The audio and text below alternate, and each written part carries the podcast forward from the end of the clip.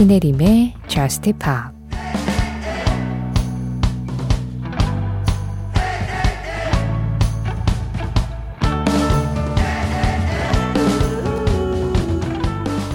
당신이 세상을 보던 시선으로 나도 바라볼 수 있기를 바랍니다.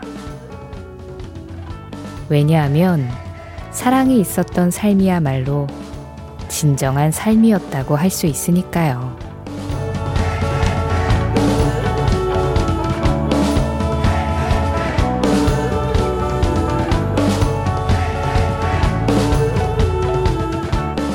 Supermarket Flowers 에드 시런의 노래로 신혜림의 Just Pop 시작합니다. 신혜림의 Just Pop 시작했습니다. 오늘은 에드 시런의 Supermarket Flowers 그리고 제이슨 므라즈의 Three Things 이 두 곡으로 문을 열었어요. 지금 막 끝난 제이슨 므라즈의 Three Things 이 곡은 장희수님 신청곡이었고요. 제가 Just Pop을 시작할 때 첫 곡의 가사를 잠깐 말씀을 드리는데 보통은 반말로 해석을 해요. 그러니까 나, 너 이런 식으로 이게 존댓말 해석을 시작하게 되면 너무 뭐라 그럴까 격식을 차려야 되는 어투나 언어가 많아지면서 이게 되게 딱딱해지더라고요. 그래서 일반적으로는 그냥 반말로 해석을 하는데 오늘은 존댓말을 썼습니다. 이 에드시런의 슈퍼마켓 플라워즈가 에드시런의 외할머니가 돌아가셨을 때 그때 이제 에드시런이 쓴 곡이어서 음, 오늘은 조금 존댓말로 해석을 하는 게 더 이 곡의 분위기와 잘 맞는 것 같다. 그게 이 곡의 의미를 더 정확하게 드러내 주겠다라고 생각을 했는데요.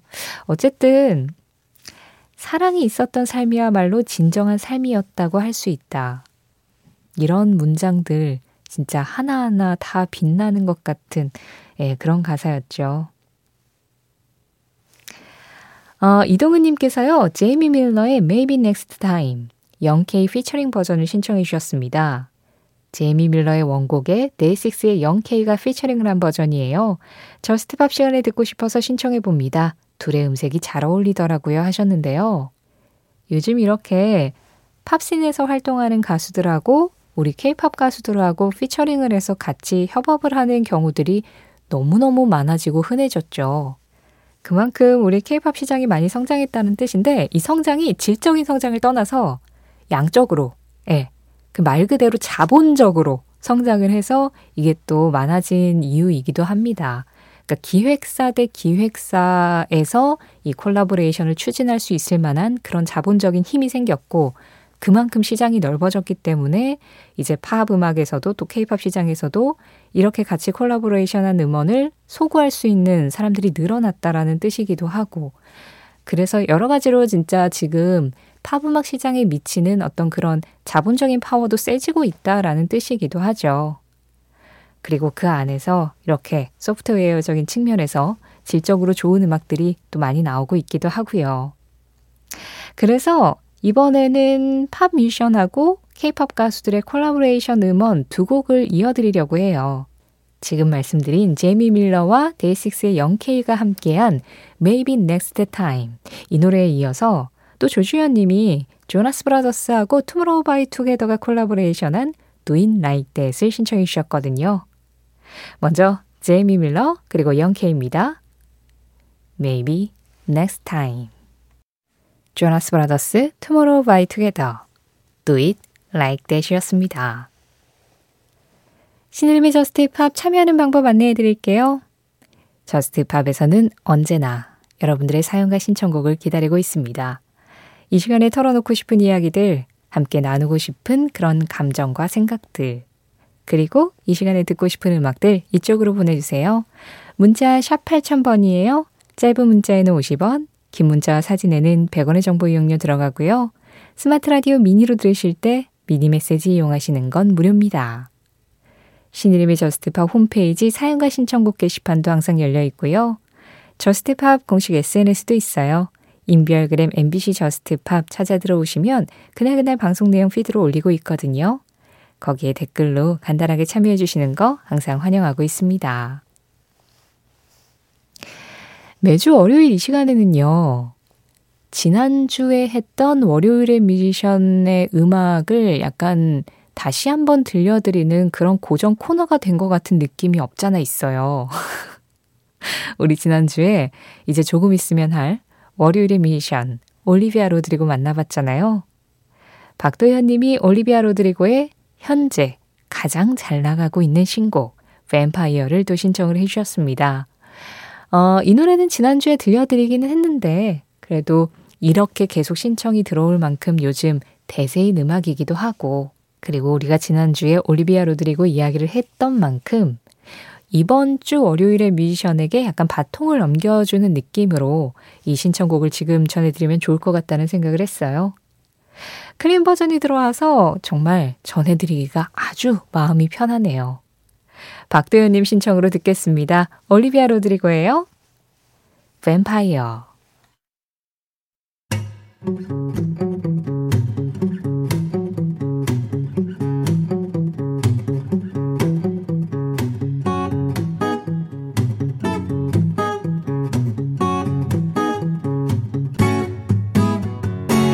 신혜림의 저스트 파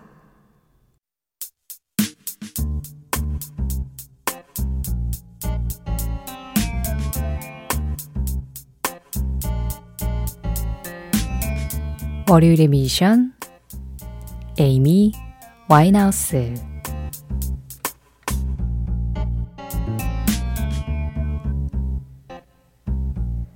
신혜림의 Just Pop 매주 월요일 이 시간에는요. 한 뮤지션의 음악을 방송 끝날 때까지 쭉 이어서 들어봅니다. 월요일의 뮤지션. 오늘 뮤지션은 에이미 와인하우스예요. 7월 이맘때쯤 되면 좀 생각나는 목소리죠. 어, 에이미 와인하우스의 기일이 7월 23일이었는데요. 2011년 7월 23일에 세상을 떠났으니까 벌써 12년의 세월이 지났습니다. 어떻게 이렇게 시간이 빨리 갔죠? 제가 요즘 방송하면서 이런 얘기 되게 많이 하지 않나요? 시간이 너무 빠르다. 음악을 돌아보면 유독 그걸 더 많이 느끼게 되는 것 같아요. 에이미 와인하우스는 분명 동시대에 같이 호흡을 했었던 뮤지션이었다라고 생각을 했는데 이미 세상을 떠난 지 10년이 넘었고 아마도 요즘에 젊은 한 10대 정도 되는 친구들은 제 세대가 제니스 조플린을 그냥 일찍 세상을 떠난 락의 전설이었대 라는 이름으로 먼저 알게 된 것처럼 아마도 아, 에이미 와이나우스 굉장히 이른 나이에 세상을 떠난 소울의 전설이었대. 이런 정도로 알고 있지 않을까요? 전 그런 그 시간의 간격이 새삼스럽게 요즘 굉장히 낯설게 느껴질 때가 많은 것 같아요. 1983년생, 너무 일찍 우리 곁을 떠나간 에이미 와인하우스. 하지만 그 목소리만큼은 정말 그 누구도 흉내낼 수 없는 아주 독보적인 보이스와 독보적인 실력과 독보적인 매력으로 그 짧은 시간 동안 팝 음악계에 아주 커다란 족적을 남기고 떠난 그런 가수입니다. 에이미 와인하우스는 사실 생전에 단 두 장의 앨범만 냈었죠. 그것도 첫 번째 앨범은 뭐 평단에서는 좋은 평을 받기는 했지만 대중적으로는 그렇게까지 알려지지는 못했었어요.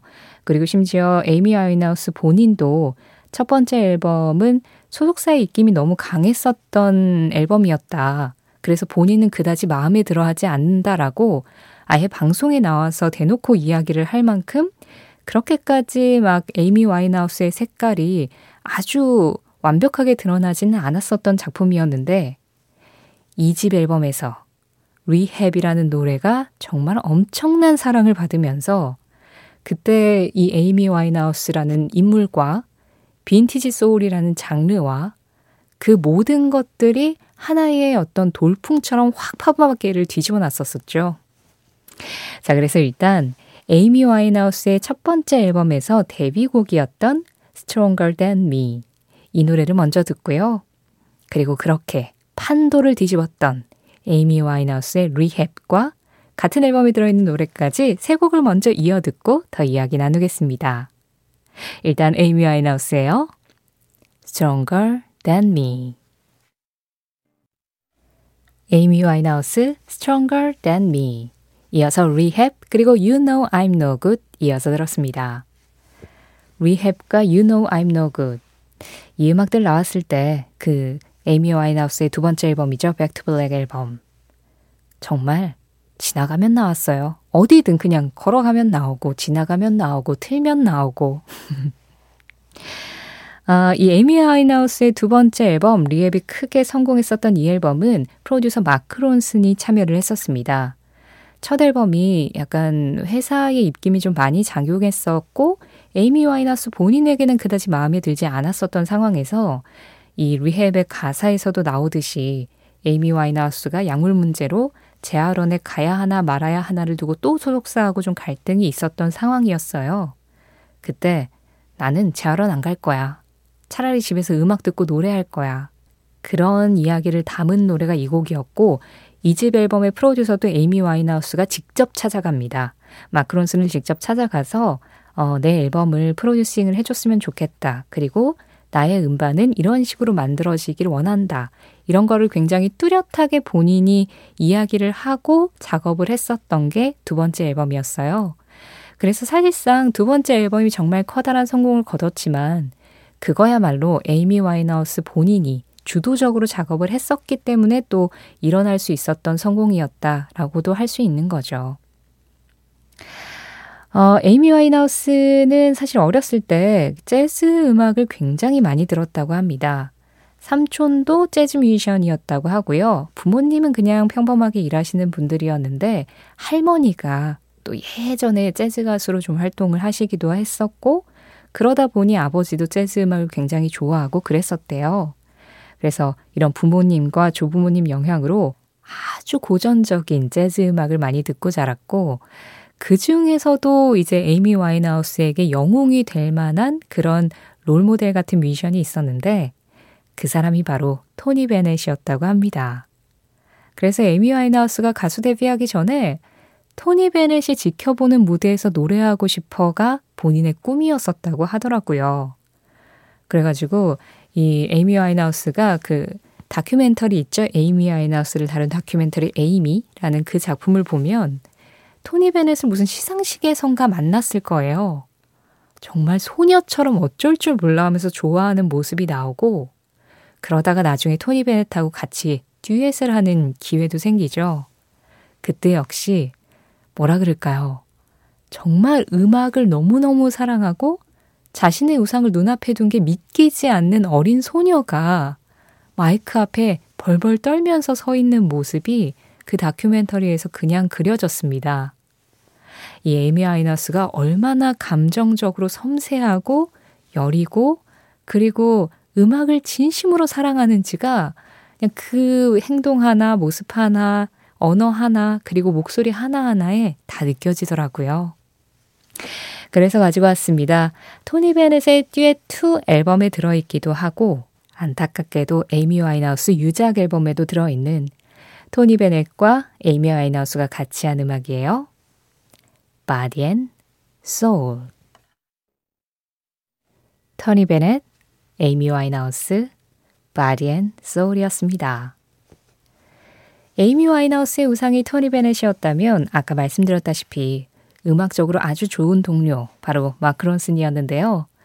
마크론슨이 이제 편곡한 음악에 에이미 와인하우스가 목소리를 더한 곡이 있죠. 발레리.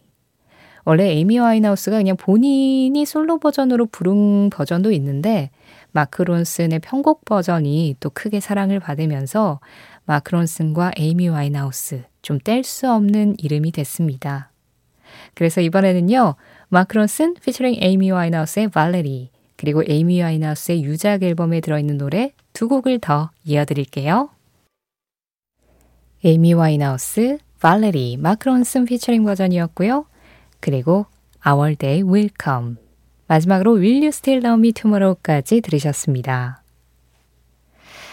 에이미 와이나우스는 사실 음, 이렇게 좋은 음악을 남긴 것에 비해 너무 많은 가십의 표적이 됐고 또 그럴 수밖에 없을 만큼 사실 우리가 이해하기 힘든 기행을 보이기도 했고 스스로를 파괴하는 그런 모습을 보이기도 해서 이 에미 와이나우스에 대한 기억과 이 미션에 대한 감정들은 아마 사람마다 많이 다르지 않을까 싶어요. 하지만 그럼에도 공통된 게 있다면 너무 커다란 재능을 가지고 있었던 사람이었고, 그랬기 때문에 또 너무나 안타깝다라는 것, 그게 아닐까 싶은데요. 아, 에이미 와이나우스의 이야기를 나누면서 음악을 듣기에 이 시간은 너무 짧군요. 매번 월요일에 미션 할 때마다 느낍니다마는. 자, 그래도 오늘의 마지막 곡, 저는 이 곡으로 골랐습니다.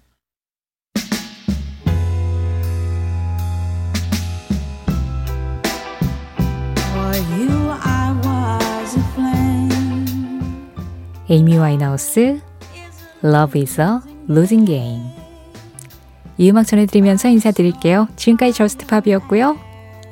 저는 신혜림이었습니다.